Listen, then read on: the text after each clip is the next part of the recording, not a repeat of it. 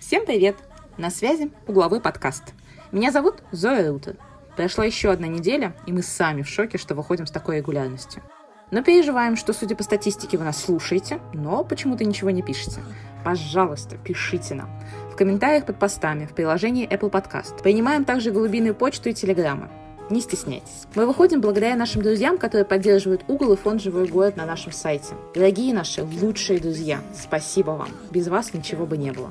Гостем сегодняшнего выпуска стала Энджи Гизатова, драматург, чья пьеса «Двери» на татарском языке идет в театре имени Галиаскала Камала в Казани. А пьеса Энджи «Мне тяжело об этом говорить» попала в шорт-листы нескольких премий и была неоднократно публично прочитана. Также Энджи человек, который болеет за новую татарскую драму. Мы поговорили с Энджи об этом, с чего начался ее творческий путь, каким был ее первый текст, рассуждали о пьесах для подростков и не только. Надеемся, вам будет любопытно. Приятного прослушивания!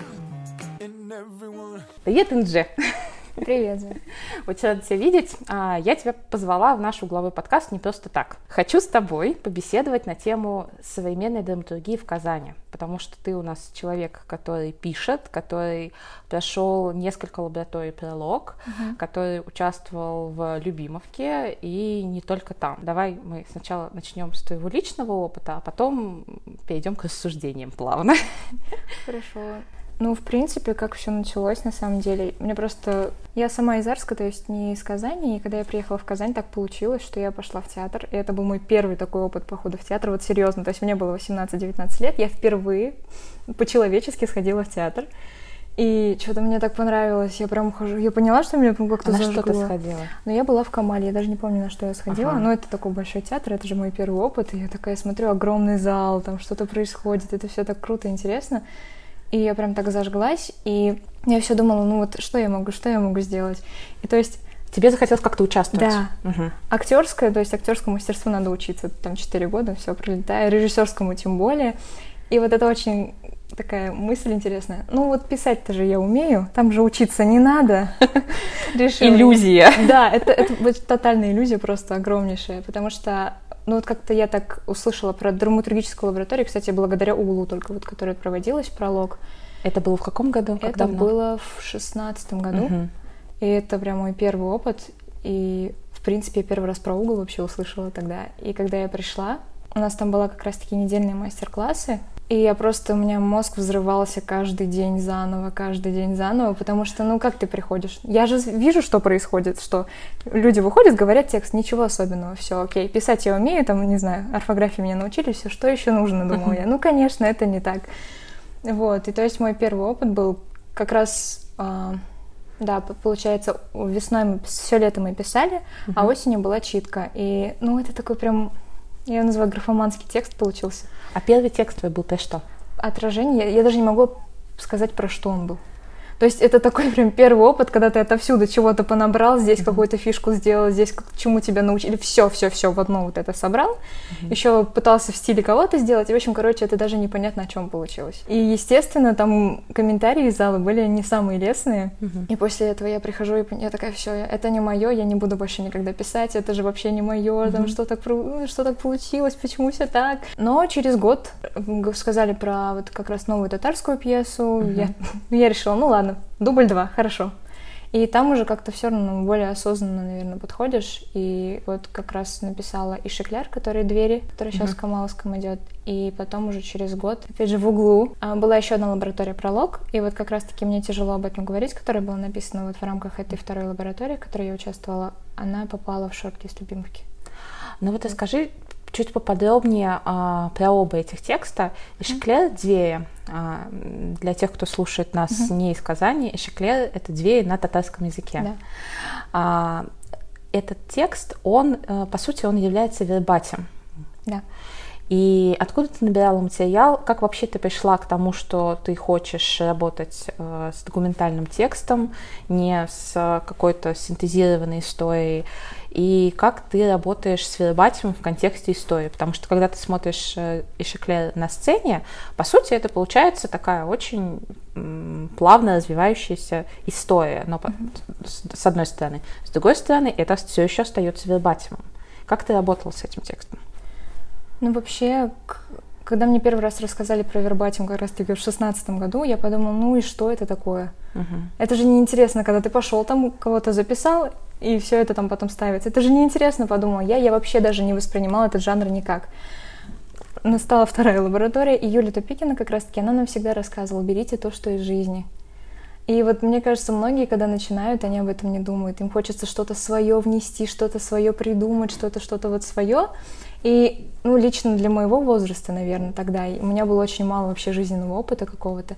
И все, что я могла придумать свое в четырех стенах, это, ну, даже мне самой было неинтересно. Угу. И Юля нас просила услышать, как люди говорят, а для того, чтобы услышать, она говорила, ходите и записывайте, потом расшифровывайте, чтобы у вас тексты были живые, а не придуманные. Угу. И как-то мне это задание понравилось, я там один раз записала, второй раз записала, третий раз записала, поняла, что это очень интересно, когда ты расшифровываешь какие-то такие...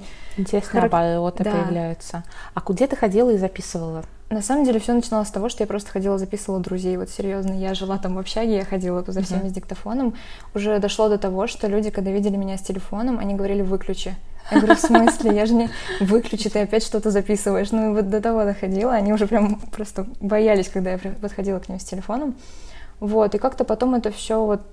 Э, я не знаю, почему вот к теме аутизма я пришла. Я просто, видимо, я, по-моему, посмотрела какой-то фильм, даже сейчас не помню какой, и как-то меня зацепило, наверное, на тот момент. Mm-hmm. И я подумала, что ну, про это вроде еще никто не писал, а с выбором темы у меня всегда очень сложно. Uh-huh. Я подумала, ну я попробую. И мне прям не я с Юлей сказали, прям найди человека. Ты от себя будешь писать, ты все равно. Это, это будет, ну, это не будет настолько не то. живой текст. Да, и я, у меня у мамы, у подруги мама, она врач, я просто подошла к ней и спросила, у нас есть, как раз в Арске у меня есть люди, которые, ну там, женщины, у которых ребенок аутист, например. Она сказала, да, есть. А, как раз моя хорошая знакомая. Угу. Вот, я, говорю, с ней поговорю, если она разрешит, ты можешь с ней поговорить. В принципе... И это получился диалог вот с этой женщиной. Да. Их было один или их было несколько? На самом деле, а, сначала просто у меня был вот этот большой диалог, мы там очень долго, полтора часа, по-моему, разговаривали. Естественно, я с ее, с ее разрешения все это записывала. Вот. А потом я подумала, ну, когда я начала просто все это расшифровала, я поняла, что это очень глубокая, конечно, хорошая история, но хочется как-то ее дополнить, потому что она все-таки взгляд с одной стороны получился. Uh-huh. И я просто где-то, не знаю, на каких-то форумах сидела, которые общаются там матери, вот которых дети аутисты, они как-то общаются между собой, смотрела на форумах, о чем они разговаривают uh-huh. вообще, что их волнует. Я ходила, прям подходила к людям, подряд, ко всем знакомым, кому-то еще просто на улице могла кому-то подойти, если там с кем-то познакомилась, uh-huh. и спрашивала, а, ну, как, вообще знаете, что такое аутизм? Там просто говорили, что аутизм это путали с термином атеизм. Ага. Аутизм описывали как даунов просто, ага. и все вот это я просто собирала, но чтобы у меня был какой-то такой общий взгляд не только с одной стороны, а и с другой тоже стороны. Там есть комментарии в тексте, которые связаны с какими-то такими очень надомными мнениями из угу. серии «Мальчишка на скейте», «Полицейский». Угу. Вот это вот ты откуда брала? Ну, в принципе, а то, что, что вот из разговоров да. с знакомыми. Да, ну или, например, однажды я помню, я ехала куда-то то ли в поезде, то ли на автобусе, и сзади меня просто люди сидели и разговаривали. Я, естественно, личности никого не оглашаю. Mm-hmm. Это, конечно, было, может, не совсем этично, но я все-таки запомнила, о чем они говорили по памяти. Все ну, там у меня слуховая память, mm-hmm. мне не так сложно это запомнить. И, и я потом просто набрала этот текст, но потому что он был очень живой, он говорил, что типа инвалидов быть не должно. Mm-hmm. Все люди должны быть здоровыми. Здоровыми. Да, и то есть вот это достаточно, наверное, почему-то всем очень заходит именно этот монолог, потому что он ну, отличается от того, что привычно. Это очень нетипичное, да. да, очень резкое, очень жесткое высказывание, которое тебя вытаскивает на агрессивные эмоции. Mm-hmm. Ты начинаешь... Тебя коробит. Меня очень сильно коробило, да. когда я слышала это со, со сцены. А то, что касается твоего второго текста, mm-hmm. мне тяжело об этом говорить. А, краткий синопсис для тех, кто не знает и кто не читал эту пьесу на сайте, не слышал. Скажи, пожалуйста, да, мы не поговорили про то, что Ишеклер это пьеса про аутизм, но по ходу пьесы стало понятно, да. А про что мы, мне тяжело об этом говорить. Вообще, мне тяжело об этом говорить, как мы начинали. Я пришла вот на лабораторию, и куратор, mm-hmm. не я, Сагламов, он как раз сказал, что вот ты же работала с документальным материалом, по сути, mm-hmm. ну, вербатим это же документальный материал. Вот, не хочешь попробовать прям действительно уже с документально-документальной основой поработать. А, например, ну вот как вот история с ГУЛАГом. Вообще все как начиналось, что вот в этом лагере Алжир, Акмолинский лагерь жен изменников Родины. Там были женщины из Татарстана, и изначально мы планировали написать историю про них. Угу. Потом, конечно, это все вылилось просто... В принципе, уже все это вылилось в историю про те, то время и про mm ГУЛАГ в целом, про эту систему. И вот как раз-таки на примере это лагеря Алжир. И все-таки я уже не делала акцент на, на том, что это татарская там женщина или русская или еще какой-то другой национальности. Но в принципе, они там все были равны, и нельзя сказать, что там кому-то больше везло, кому-то меньше по признаку национальности. Mm-hmm. То есть вся эта пьеса, она про то время, но, опять же, мне было очень сложно к ней приступить не только потому, что это сложная тема в принципе, и когда ты читаешь, у тебя мурашки по коже идут, волосы дыбом встают, потому что это ну, ужасное событие. А я еще очень эмоциональный человек. Mm-hmm. Вот, но еще было очень сложно, потому что я не понимала, как сделать про то время, чтобы это было про сегодня еще. Ну, то есть, когда пишешь про историю, для меня был какой-то тупик. Я очень долго сидела и не могла понять, что вообще делать. И потом я как-то просто разговаривала, опять же, об этом mm-hmm. со своими какими-то знакомыми, с людьми в поезде, когда куда-то ехала. И все равно это все набиралось, я постоянно все старалась записывать, mm-hmm. это уже прям рефлексы у меня какие-то. Вот. Записывать, а ты что записывала? Ты же работала с архивными документами а, и да, вот э, сейчас, то есть у меня там два пласта получилось. Uh-huh. То есть это история, которая как раз-таки про ГУЛАГ, uh-huh. и то, как к этому относятся сегодня люди и как они об этом высказываются. Вот то, что было пласт про ГУЛАГ, это, да, то есть это какие-то документы, которые я нашла, а их очень сложно найти, меня, естественно, туда никто не пускает. Uh-huh. Вот, есть очень много разных э, видеозаписей, интервью людей, которые прошли через ГУЛАГ. И я очень прям какой-то долгий период времени я просто сидела, слушала, и какие-то вот м, фразы, возможно, какие-то такие характерные вещи я пыталась как-то себе запоминать и записывать. И потом вот из этого уже, то есть там один образ сложился, uh-huh. второй образ сложился. То есть в данном случае это не были образы, снятые из конкретно какого-то человека а вот такой собирательный образ из всего того, что меня зацепило, пока я вот изучала весь этот материал. А вот второй пласт как раз-таки, ну то есть я поняла, что сказать про сегодня я могу только голосами людей, которые uh-huh. об этом говорят сегодня. И вот из этого собрался вот этот второй пласт отношения людей к тому, что было и что они сейчас для себя э, из этого извлекли, может быть, может, не извлекли, знают ли они вообще об этом, а многие вообще не знают об этом, потому что курс истории в школе, он кому как повезет. Да. Иногда бывает, что ты прям хорошо в этом все равно разбираешься и понимаешь, что произошло, почему так произошло и почему так uh-huh. не должно произойти сейчас, а многие говорили, ну да, я что-то слышал. Uh-huh. Многие сравнивали это со Свенцемом. Но для меня, например, сравнить это со Свенцемом, это, конечно, ну, это две разные плоскости вообще, потому что Освенцим это, конечно, уже вообще край. То есть ГУЛАГ это, конечно, все очень страшно, ужасно, но, по крайней мере, там не сжигали людей вагонами. Угу.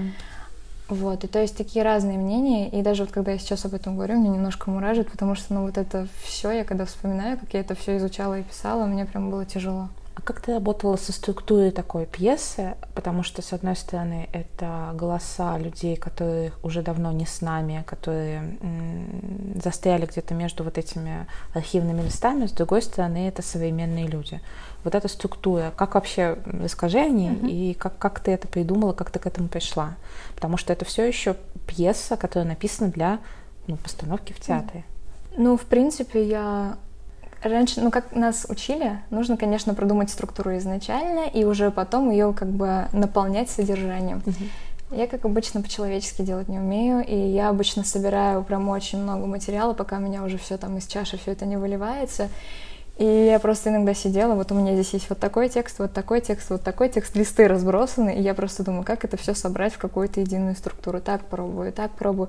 На самом деле это, наверное, просто вот типа методом проб и ну, проб. Не, там не было ошибок, просто разных проб, как э, это звучит. Ну, это как подбирать мелодию на слух. Ну, то есть здесь нет, здесь нота не подходит, а вот здесь вот это уже хорошо звучит. Мгм. И в принципе как-то вот так она собралась. То есть у меня не было такого изначально такого посыла собрать структуру какую-то, потом для нее специально собрать материал. Так как у меня материал был такой, что я его находила откуда могла, то я сначала собрала все, что у меня есть, и потом уже из этого как бы сложилась история, которая сложилась. А, Твой текст попал в шорт-лист лю- любимовки, и, соответственно, он был прочитан. Да. И ты была на этой читке. Да. Расскажи про этот опыт. А, Во-первых, как э, режиссер читки трансформировал твой текст? Как э, он прозвучал для тебя? Это же первый раз, когда ты услышала. Нет? Нет. А твой текст ведь не один раз читали. Да, так мы же это, этот текст был написан в рамках лаборатории как раз-таки пролог. Мгм. И первый раз читку я услышала как раз в рамках угла. Я стоял Денис Крутовских. И вообще этот текст, он такой для меня лично особенный, потому что каждый раз он а, как-то соединяет меня с людьми, которые, ну, как сказать, на одной волне, что ли, как бы это ни прозвучало сейчас. Потому что, когда я пришла на читку, у меня огромный страх. Вербатим — это что? Это большие пласты текста. Как бы я их там не урезала, как бы я их не компоновала, все равно это большие пласты текста. Возможно, когда-нибудь я научусь писать так, чтобы они были маленькими, но пока они большие. И каждый раз у меня страх, что люди просто это не будут слушать. Потому что, например, ну все равно я начинала с татарского театра, и для татарского театра большие пласты текста, они не характерны. И вот какой-то у меня внутренний страх, что я сейчас приду, и люди просто заснут где-нибудь Мгм. там посередине какого-нибудь монолога. Вот, и я прихожу, и когда я прям читка началась, я как-то выдохнула, потому что я поняла, что режиссер как раз сделал так, как надо. Мгм. Ну, то есть он не пытался мой текст под себя перестроить, там где-то э, что-то убрать, где-то что-то добавить. То есть он не пытался показать себя, грубо говоря, а он прям взял и показал текст. И э, прям у меня отлегло, и я на самом деле с любовью, прям с теплотой вспоминаю эту читку, хотя тема тяжелая.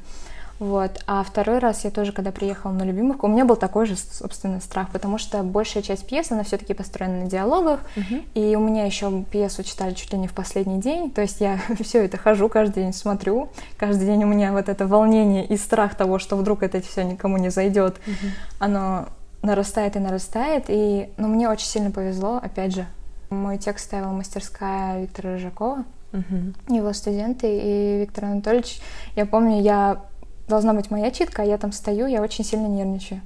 А на меня эти актеры смотрят, они говорят, вы Женжа? Я такая, да. Ой, а мы зах- заходили на вашу страничку в Инстаграм, мы уже про вас все посмотрели. Это было так мило на самом деле. И, а я прям волнуюсь, а по мне видно, когда всегда я волнуюсь. И Виктор Анатольевич говорит, все нормально. Я такая, да. Чего так боимся? Я говорю, ну вот, там большие, там очень длинные тексты, а вдруг что-то... Не переживай, говорит, большие тексты длинные, это наш конек, потому что я знаю, что Виктор Анатольевич часто ставит Ивана Воропаева, у него тоже большие тексты.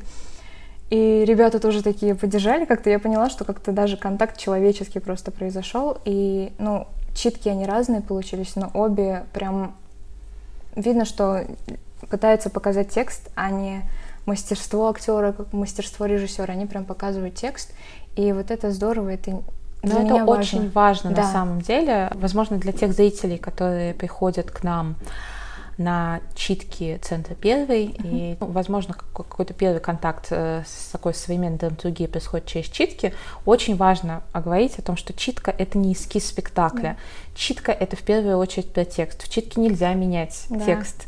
Это уже потом в режиссерской какой-то экспликации. Можно что-то поменять, если вы понимаете, что ваше режиссерское решение на сцене а, там требует того, что часть текста, допустим, была представлена в цифровом варианте, а не прочитана, или там записана в видео, или вы придумаете еще какой-то прием.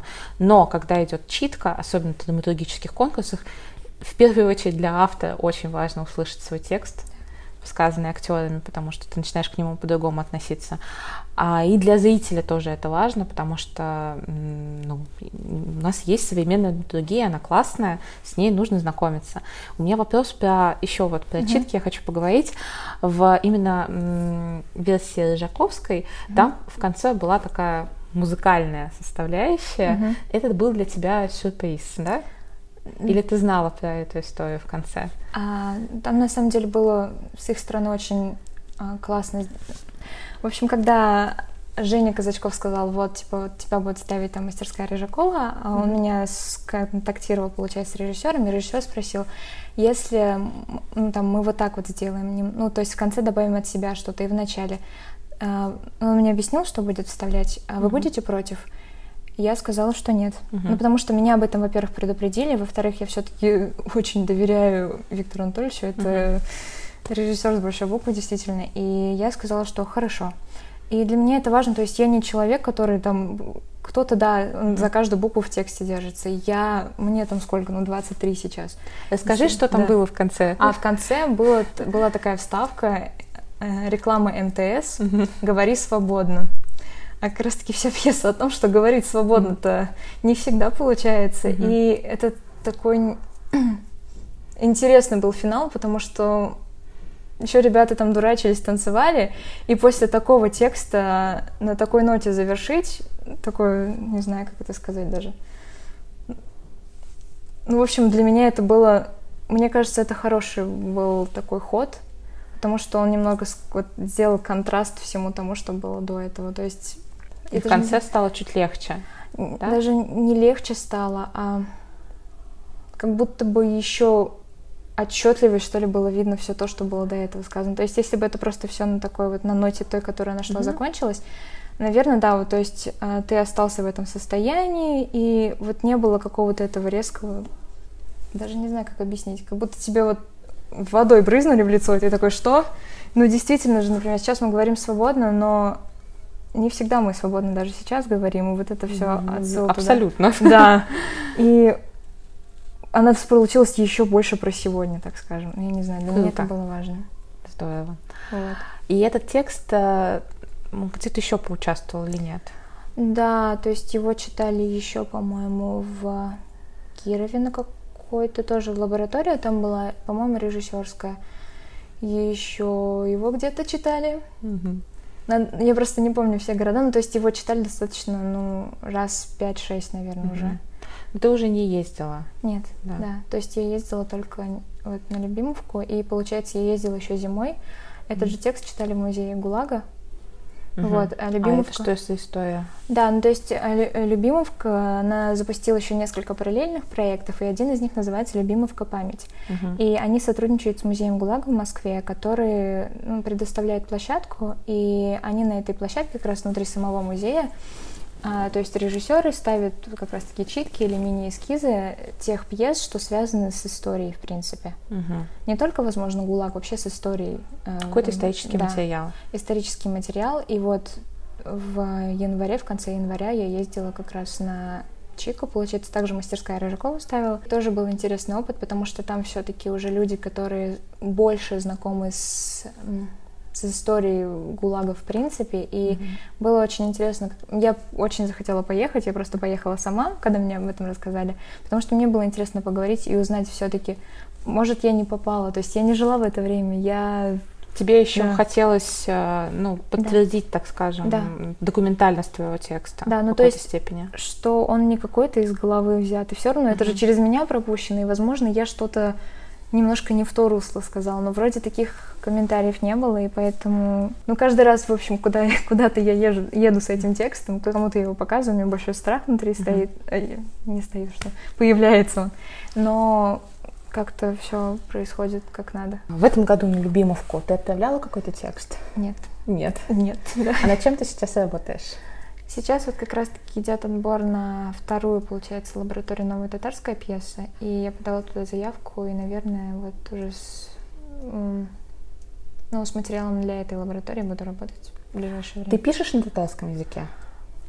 Это такой щекотливый вопрос. Угу. А, я все-таки человек, который больше, ну, нет, не больше, вообще, в принципе, я мыслю на русском языке, и mm для меня написать по-татарски это сложно, и то есть я обычно пишу на русском, перевожу на татарский. Переводишь на татарский. Да.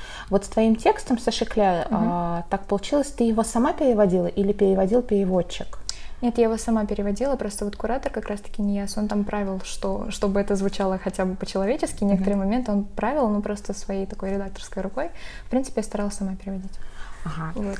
И еще у меня вопрос, про, вот хочу вернуться к тексту Шеклер. Uh-huh. А, он попал в молодежный вторник в театре Камала, да. где три а, текста трех молодых драматургов а, в формате одноактного спектакля uh-huh. показываются все в один день с перерывом там в 30-40 минут. Uh-huh. И ты говорила, что режиссер многое внес от себя в этот текст. Да. А, ну, скажи вообще про этот опыт. Мне интересно послушать. Я думаю, интересно это будет послушать и нашим зрителям.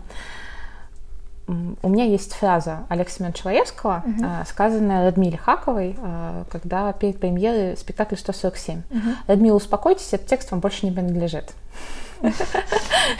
Я понимаю, понимаю. Да, да, да. Но при этом я э, испытываю такие же, как и ты, авторские иногда боль чувство дискомфорта, ну уж не совсем боль, да, чувство дискомфорта, когда текст, э, который ты написал, начинает как-то там правиться, но я, ну, я, понимаю головой, что режиссеру, скорее всего, виднее. Uh-huh. Расскажи про свой опыт вообще, про то, что, что произошло с текстом и как он поменялся. Да, на самом деле, то есть э, у меня так получилось, что читку текста, получается, в декабре 2018 года, и сам спектакль, который есть сейчас, ставил один и тот же режиссер. И а, в принципе, да, то есть там был мом... такой момент, что текст, он немножко звучит не в том объеме, в котором он написан, и там есть режиссерские ходы. Но, наверное, это нормально. Ну, потому что у меня еще текст вербатим, и, естественно, о, это для татарского, может, театра не совсем типично. И так как там есть еще один момент, ты сказала, вот три пьесы играются в один день, mm-hmm. и поэтому делать их, например, совершенно все разные абсолютно. Это же все-таки один проект и один mm-hmm. вечер, и, наверное, они как-то должны друг друга дополнять и какую-то вот эту общую нить между ними проводят, скорее всего. Возможно, поэтому он как-то так деформировал текст. Ну, нет, я здесь не могу с тобой согласиться. Я видела все три спектакля, они все поставлены тремя разными да. режиссерами и очень разные. Ну, они разные, но насколько я поняла, мне кто-то вот как со стороны говорили люди, как они вот это все воспринимают. Они говорят, например, про тему страха какого-то. То есть все, они все равно, люди пытаются объединить это все в одну картинку. Голове, да. да. Может быть mm-hmm. так, да. Ну, им может быть еще вот природа вербатима, но этот текст, мне кажется, может потому что он мой, он немножко отличается от... Ну, там все тексты друг от друга отличаются. Да, бесспорно, и они очень сильно разные, да. потому что м- пьеса Симбель Гаф... Гафарова. Гафарова про парковку, она очень такая сюжетная, угу. там много персонажей, и она изначально сюжетная пьеса, в отличие от вербатима, который угу. у тебя, потому что там все-таки тот текст, который говорит человек, он там первичен. И а, третья — это Гузель, фамилия Сагитова. Сагитова, да. Там, ну, пьеса такая довольно классическая пьеса на двоих. Там, конечно, есть еще дополнительные персонажи, но это всецело диалог, зачастую монолог про страх. То есть это вот про чувство.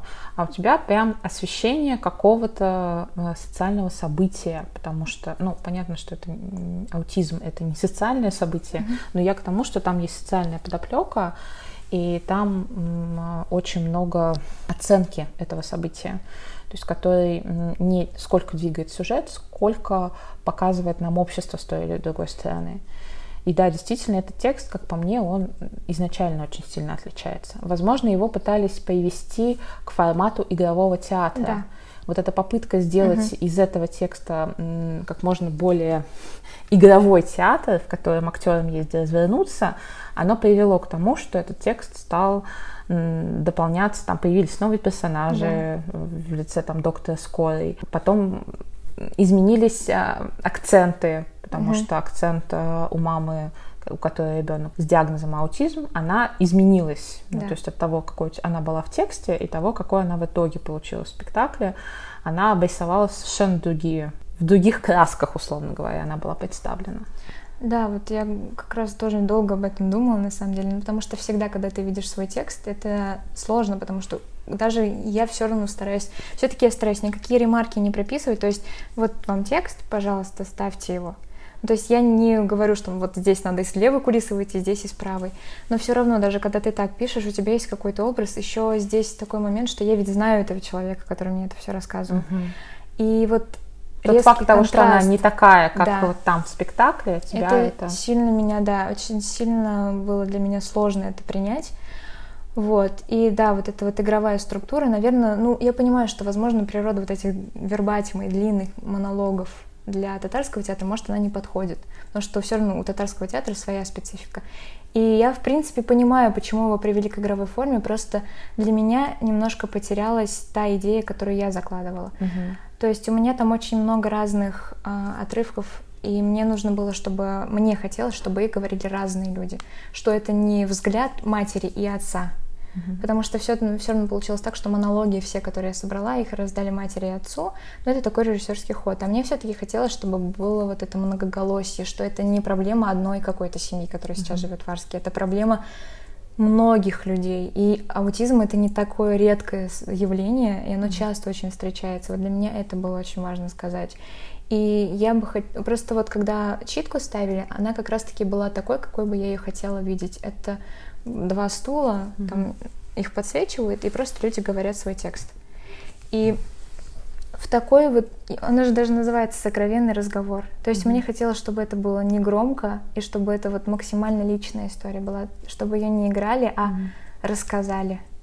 Вот, но режиссер увидел по-своему, она сейчас живет в таком формате, кому-то нравится, кому-то нет, это нормально. Ну и еще очень много было комментариев, что э, я как автор спекулирую на чувствах. Ну то есть всегда, когда есть ребенок, мать, это как будто какая-то спекуляция на чувствах идет. И меня вот это задевало не потому, что это правда, а потому что я вообще не вкладывала никакой спекуляции, очень старалась ее избегать, хотя в такой теме очень сложно э, избежать этого. В этом плане а, здесь вербатим, а, так скажем, снимает с тебя вообще любые Да. обвинения в этом плане, потому что это не выдуманная тобой история, чтобы вы- вытащить а, а, на поверхность какие-то слезы, чувства сопричастности, а это реальная история, которая с тобой записана и которая тобой структурирована, превращена в пьесу. Поэтому, но опять-таки специфика, возможно, Ну да. Ну и потом, ты же вот смотрела, все равно кажется со стороны, как будто я просто описала историю одной семьи. И вот, ну, со стороны это, это так выглядит. Ну, то есть вот это, когда многоголосие теряется, и все равно как будто... Еще я старалась убрать ребенка, чтобы не было вот как раз-таки жалости к ребенку. Я вообще убрала его, то есть у меня в пьесе нет ребенка, есть только разговоры о нем. В спектакле он все-таки есть, но я говорю, это то есть там определенная своя история получилась. Да, да, но вот как раз сход с ребенком и э, в данном спектакле, для тех, кто его не видел, а, режиссер принял такое решение, что он показывает ребенка неким таким космонавтом, который путешествует по своему собственному миру. И он находится в некой параллельной реальности, которая отличается от э, реальности людей, его семьи, а, людей, которых он встречает. И вот это как раз лично меня как зрителя подкупало, потому что это и красивое, и очень понятное решение, и оно отражает суть. Но вот когда появляются э, комментарии по спекуляцию, становится вопрос, а нужно ли тогда это было делать? Возм- м, Встает вопрос про это. Но мы уже не можем ответить за всех, поэтому спектакль уже живет, и очень здорово, что он вообще существует. И мне кажется, проект «Молодежный вторник», он будет продолжаться в Камала. Да, то есть э, если э, вот вторая волна, получается, новой татарской пьесы, вот второй, это, ну, второй, второй конкурс, получается, тоже будет в таком же формате проходить, и, скорее всего, то есть это будет уже такой бренд «Молодежный вторник», это спектакли, поставленные по пьесам молодых татарских драматургов. То есть я думаю, что он будет продолжаться, да, Мгм. и будет, возможно, меняться. но- А есть ли какой-то определенный запрос в татарской драме а, на сейчас? Потому что а, мы тут говорили недавно с Антоном Хитровым, и он сказал, как э, театральный критик, как театральный журналист, что для него татарская а, драматургия это такая немножко комедия а, из э, такой татарской деревни со всеми национальными колоритами. Это первая ассоциация, которая у него возникает. А для тебя татарская драматургия это что? Ну, для меня все-таки это, ну, сейчас это поиск, и это люди, которые вот в этом поиске сейчас пишут, пишут что-то новое. То есть для меня, например, э, вот эта комедия из татарской деревни, она не близка. И mm-hmm. Да, вот очень сложно, когда ты говоришь про татарскую драматургию, вот потому что это спектакли, они бывают кассовые обычно. Конечно. И поэтому на них люди много ходят, и это как будто бы становится обложкой, в принципе, татарской драматургии, что она вот примерно такая.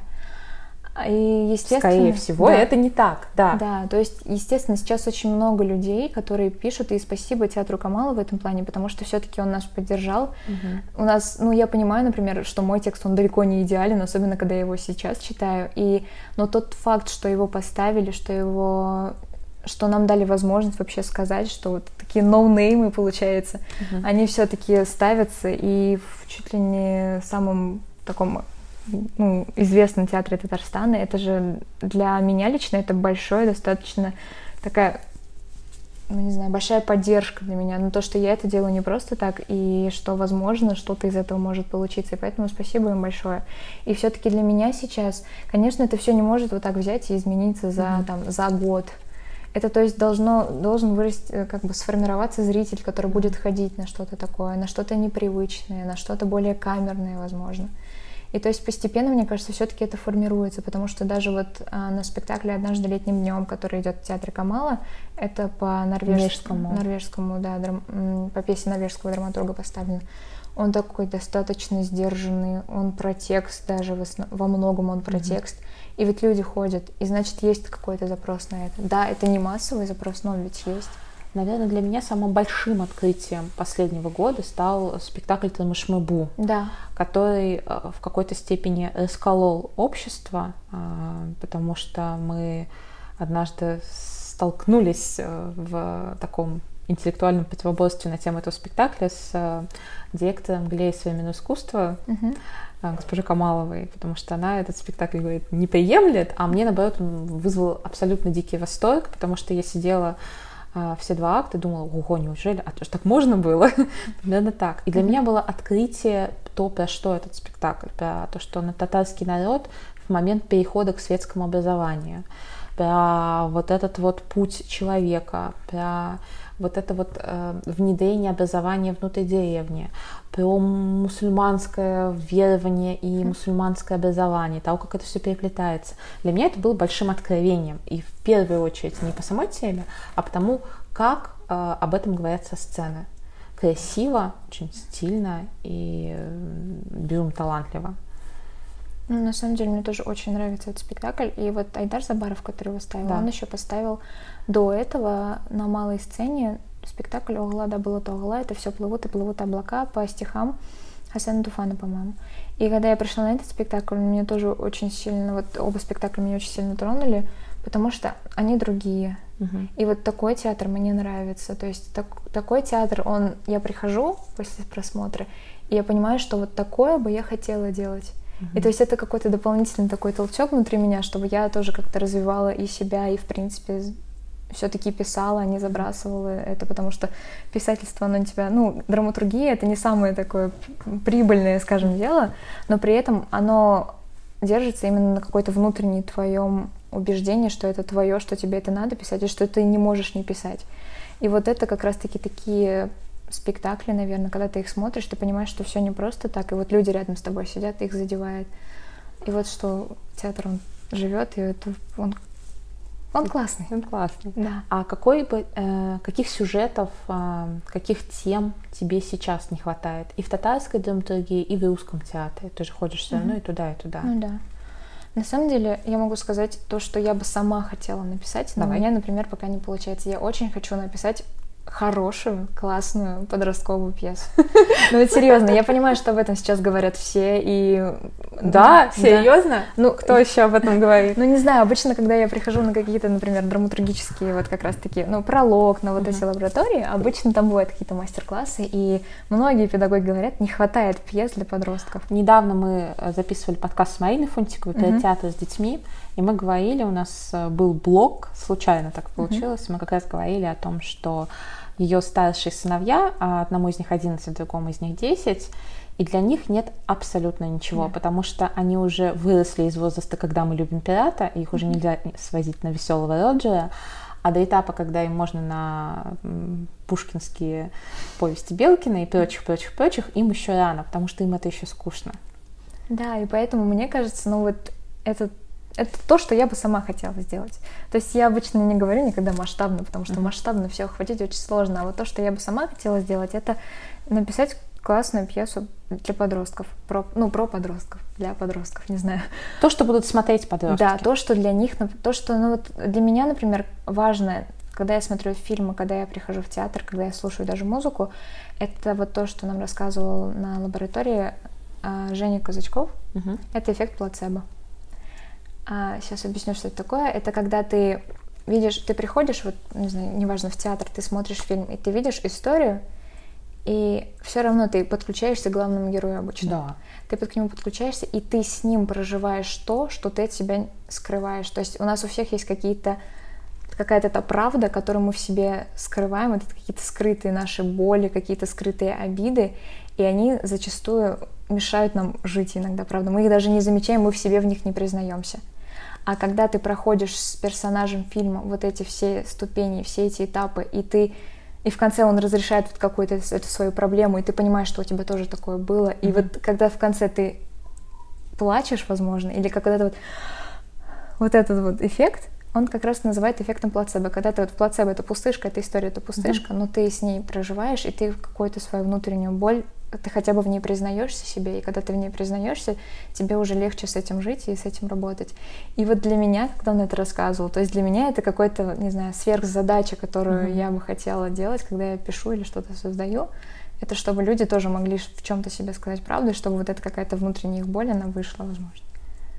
А, Это абсолютный оф-топ, но мне хочется привести в этом подкасте Мгм. эти два примера. А, Две пьесы для подростков, сделанные, два спектакля для подростков, сделанные на основе произведений, которые написаны изначально на бумаге. Первое — это поставленный на сцене «Голос монстра». Был такой фильм недавно, выпущенный учеником Гильермо Дель Торо. Я, к сожалению, запамятовала, как зовут этого режиссера.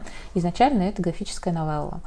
Графическая новелла по истории а, матери, умирающей от рака, а, рассказанной своему сыну. Ее записал автор, а иллюстрации написал а, очень, нарисовал очень талантливый иллюстратор Джим Кей. Вот Иллюстратора я помню, а автора, к сожалению, нет. И вот The Monster Calls, монстр говорит, вот этот вот голос монстра, а, это история про м, потерю, это история про то, как пережить утрату. И это был классный пример. Это Бейстольский театр, Олд, Олдвик в Бейстоле, британский театр поставил ее, потом они привозили его в Лондон. А, Его можно было одно время посмотреть даже вот э, онлайн, транслировали в период карантина. И это очень прикольный пример а, того, что здесь соединено приключение, с одной стороны, некая мифическая, мистическая история, и плюс главный герой подросток. И ты четко понимаешь, э, как взрослый, зачем это сделано, а подросток смотрит на это, и ему не скучно, он чувствует, что это тоже про него. И второй пример, очень, как мне кажется, удачной подростковой истории, это э, трансформация на театральную сцену «Океана в конце дороги» Нила Геймана. Нил Гейман — это автор «Американских богов», это автор э, «Каролина в стране кошмаров», «Никогде» и прочее, прочее, прочее. И э, «Океан в конце дороги» — это повесть, которая на самом деле считается повестью для взрослых. А, насколько я помню, в некоторых э, случаях на этой книжке стоит, стоит маркировка 16+.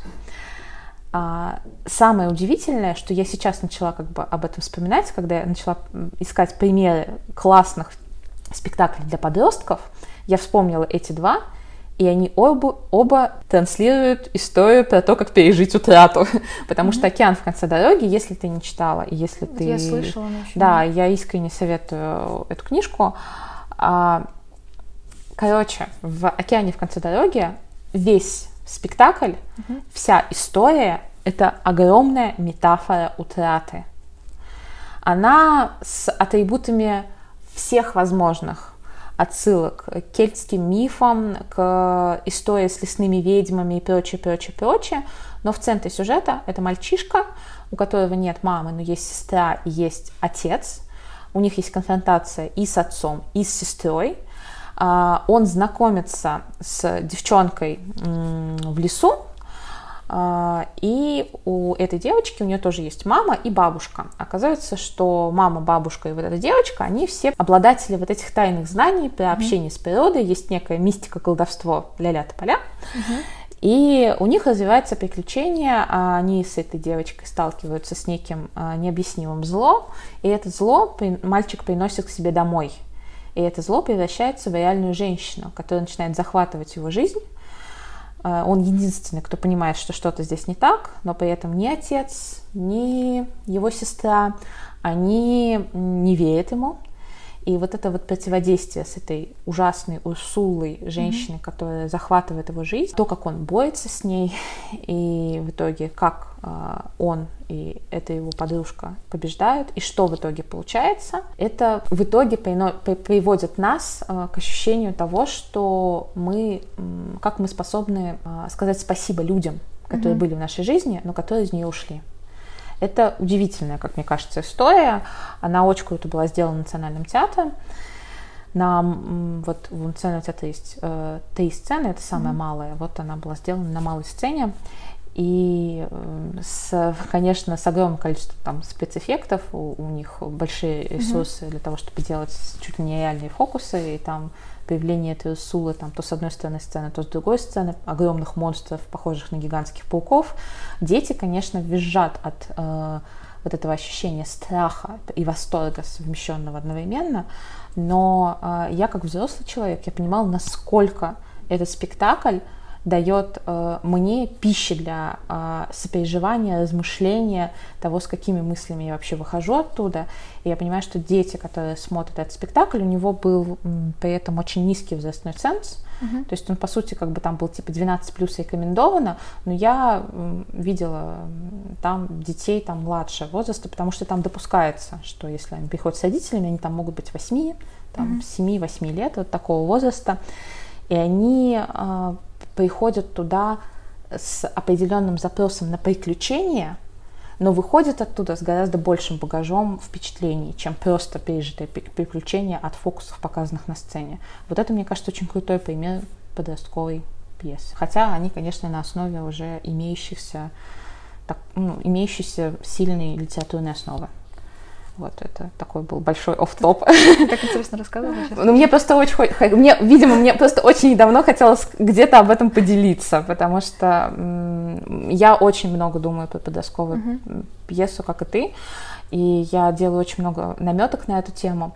И мы с режиссером, с которым мы работаем, с Лили Норель, а, мы это тоже обсуждаем. И мы пришли к выводу, что герой, который нужен сейчас, для э, ребят там типа 10, 11, там 12 лет и мальчишек и девчонок, он должен быть таким немножечко, с одной стороны, Шерлоком Холмсом, с другой стороны, немножко отвязным. Но при этом, опять-таки, возвращаясь э, к нашему предыдущему разговору с Мариной Фунтиковой, мы рассуждали про постдраматический театр в контексте подросткового mm-hmm. какого-то. И здесь, мне кажется, вот тебе, как человек, который работает с документальным текстом, было бы круто поработать, возможно, с какими-то историями по принятию тела, по принятию себя. Этого да. тоже нету для подростков. Вот я думала вот как раз на эти две темы. То есть это ли принятие тела в принципе, потому что сейчас это какая-то такая тема, на которую сейчас говорят. Ну, то есть раньше об этом все равно как-то говорили не в таком, может, большом контексте, и не так открыто, и не так честно. Угу. Сейчас об этом говорят, и об этом можно и нужно сказать. И вторая тема, которую тоже я так прокручиваю в голове, это буллинг все-таки, потому что в школе он даже, возможно, в российских школах он не такой открытый, как может uh-huh. там где-то за рубежом, но он скрытый и вот какой-то скрытый буллинг, который не прямой, но он все равно очень сильно влияет на детей, которые только формируются, потому что все равно ты в таком возрасте, когда ты только начинаешь еще как-то привыкать вот к этому взрослому миру, и вот эта тема буллинга, особенно которого неявного, от которым ты даже иногда можешь себе не, признавать, не признаваться в том, что тебя булят на самом деле, но какой-то дискомфорт ощущать. И вот такая тема тоже мне интересует. Ну, я бы вообще пересмотрела историю с а, школьным образованием а, и того, как у нас это устроено, по каким правилам оно живет. А, Возможно, театр мог бы стать сейчас а, местом, которое бы показало, что те правила, по которым играет школа, они не истина в последней инстанции. Да. Этого сейчас не хватает, потому что если мы будем растить послушных э, детей, умеющих выучить стихотворение, мы вряд ли получим классных специалистов в будущем, потому что это совсем не про это. Я как Но- педагог тебя понимаю, потому что у меня педагогическое образование, я его только-только закончила. И то есть А я ты преподаватель чего? английского и немецкого языков. Мгм. вот. Я историю преподавала в школе в свое время.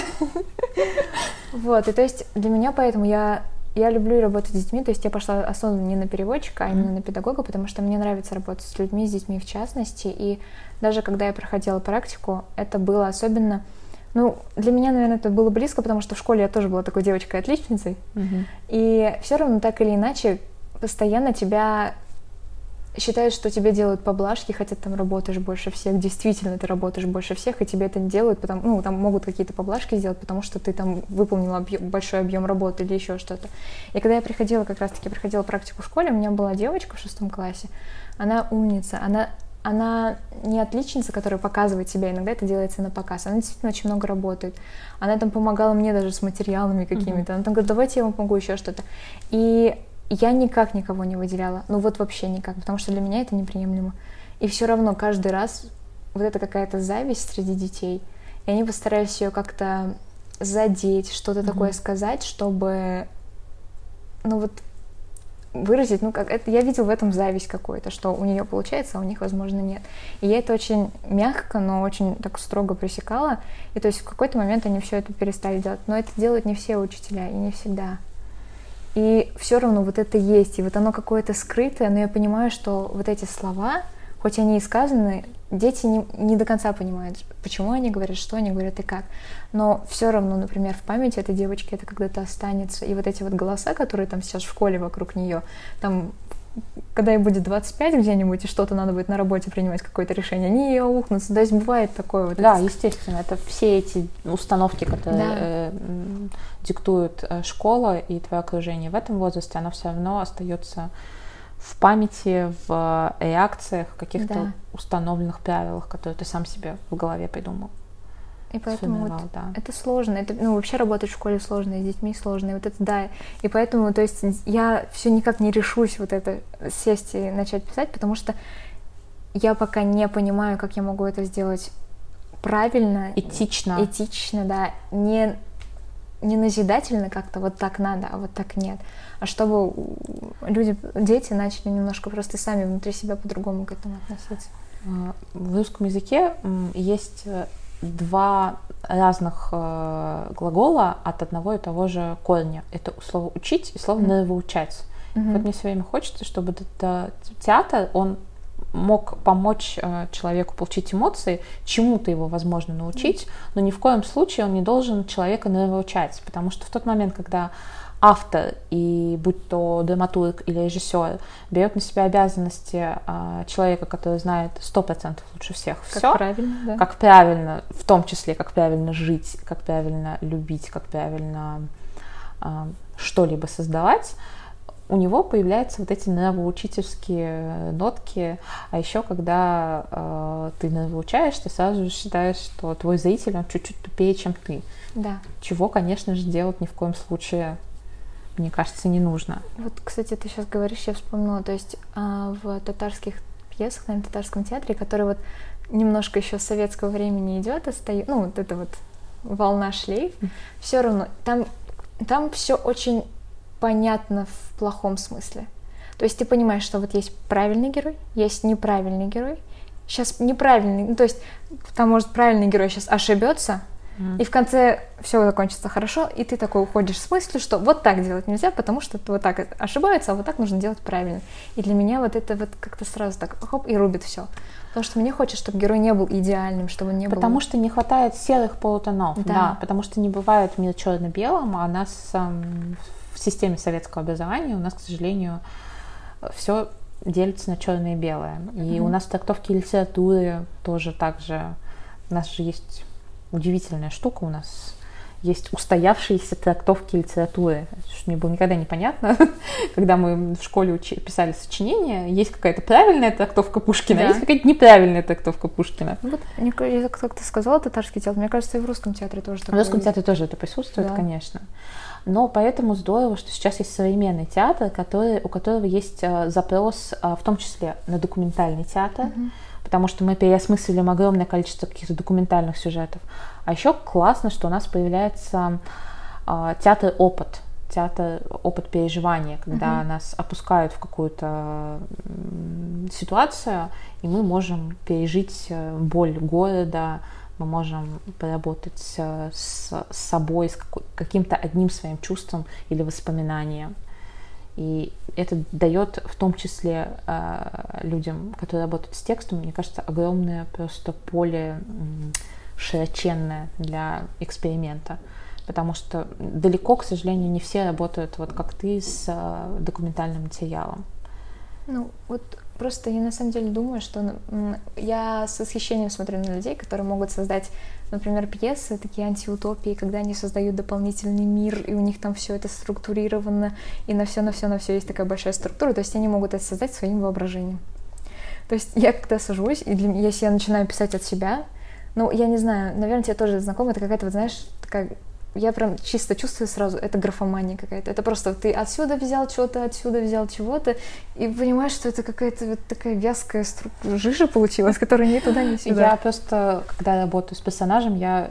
у меня другой принцип работы. Я беру персонажа, и я начинаю складывать в него да. какие-то, э, ну, как бы, качества не просто положительно отрицательные. Я скорее иду от того, чего этот персонаж хочет, чего он боится, чего он сделать не может, а почему не может. То есть я начинаю задавать эти вопросы, и выстраивается персонаж. В какой-то момент он может начать говорить. Поэтому я не начинаю с текста, который говорит персонаж, я все время иду от его каких-то там потаенных э, историй. Но я и детский автор. Ну, мне очень нравится, когда люди... Я вот просто не умею так делать.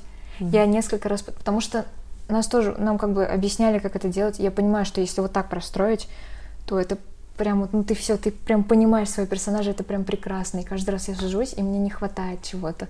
Может быть, в силу того, что там у меня не такой большой жизненный опыт, может, мне просто пока не хватает.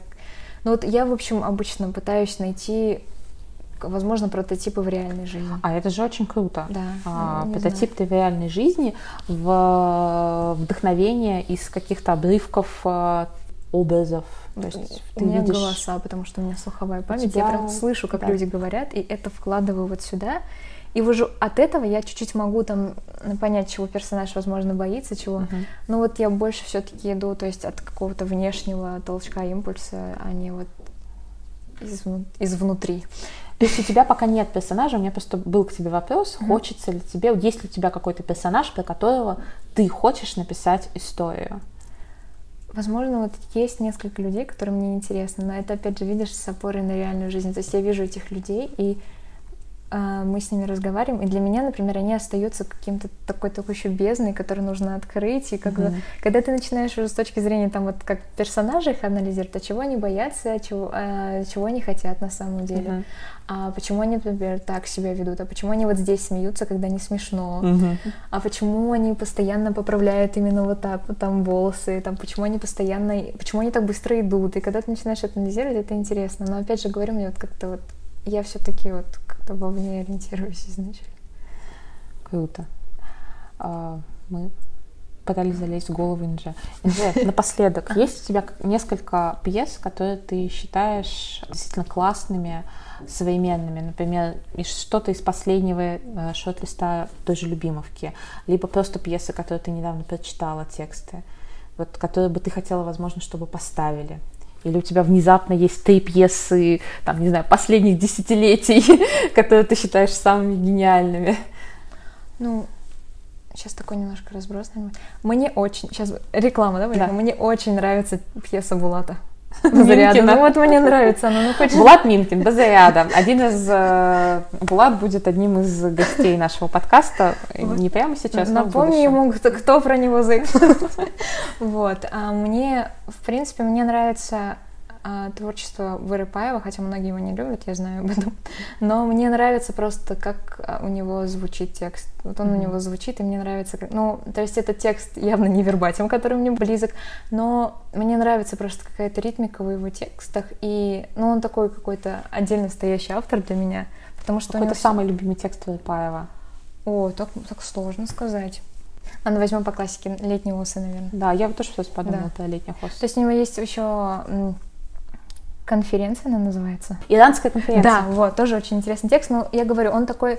Вот это как раз-таки, знаешь, он, возможно, немножко нравоучительный в каких-то ну, элементах. Чуть-чуть. Да, чуть-чуть. Но мне просто нравится его воспринимать. То есть это исключение из правила, наверное, mm-hmm. для меня будет. Мне еще нравится пьесу Олжаса Жана Идарова. Я надеюсь, я правильно сейчас все произнесла. Это автор э, «Магазин», вот э, пьеса, слышишь? Да, «Магазин», «Кибет» — это Альметьевский театр, да, пьеса э, «Участник золотой маски», угу. вернее, спектакль «Участник золотой маски», и его до сих пор можно посмотреть в Альметьевском драматическом да. театре. И вот у него, по-моему, Алдар Алдар, что ли, вот у него в шорт-листе была пьеса, у меня очень, видимо, плохо с памятью на Нет, все в порядке, название. Мы... Вот, вот у него как раз она была в шорт-листе, и мне тоже очень понравилось, но вот это как раз-таки тоже то, что ближе мне, потому что он изучает, угу. и вот это, знаешь, такая чернуха в хорошем смысле. Угу. То есть у него была пьеса про то, как м, вот эти подпольные же есть, не гастарбайтеры даже, они а те, которые одежду шьют, вот подпольные организации, где народы ближнего зарубежья шьют mm-hmm. одежду от Гуччи и все такое.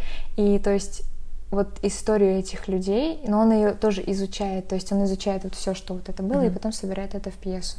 И то есть в этом плане просто вот его подход и его вообще темы, они мне интересны и близки, наверное, вот он. Круто. Спасибо большое, Инжа, что пришла, Тебе что нашла время. Что Я была очень рада тебя видеть наконец-то живьем. Да. Ура. Да, и надеюсь, что нас в этом году ждут много-много-много интересных совместных проектов. Спасибо да, большое. Тебе спасибо. Freedom.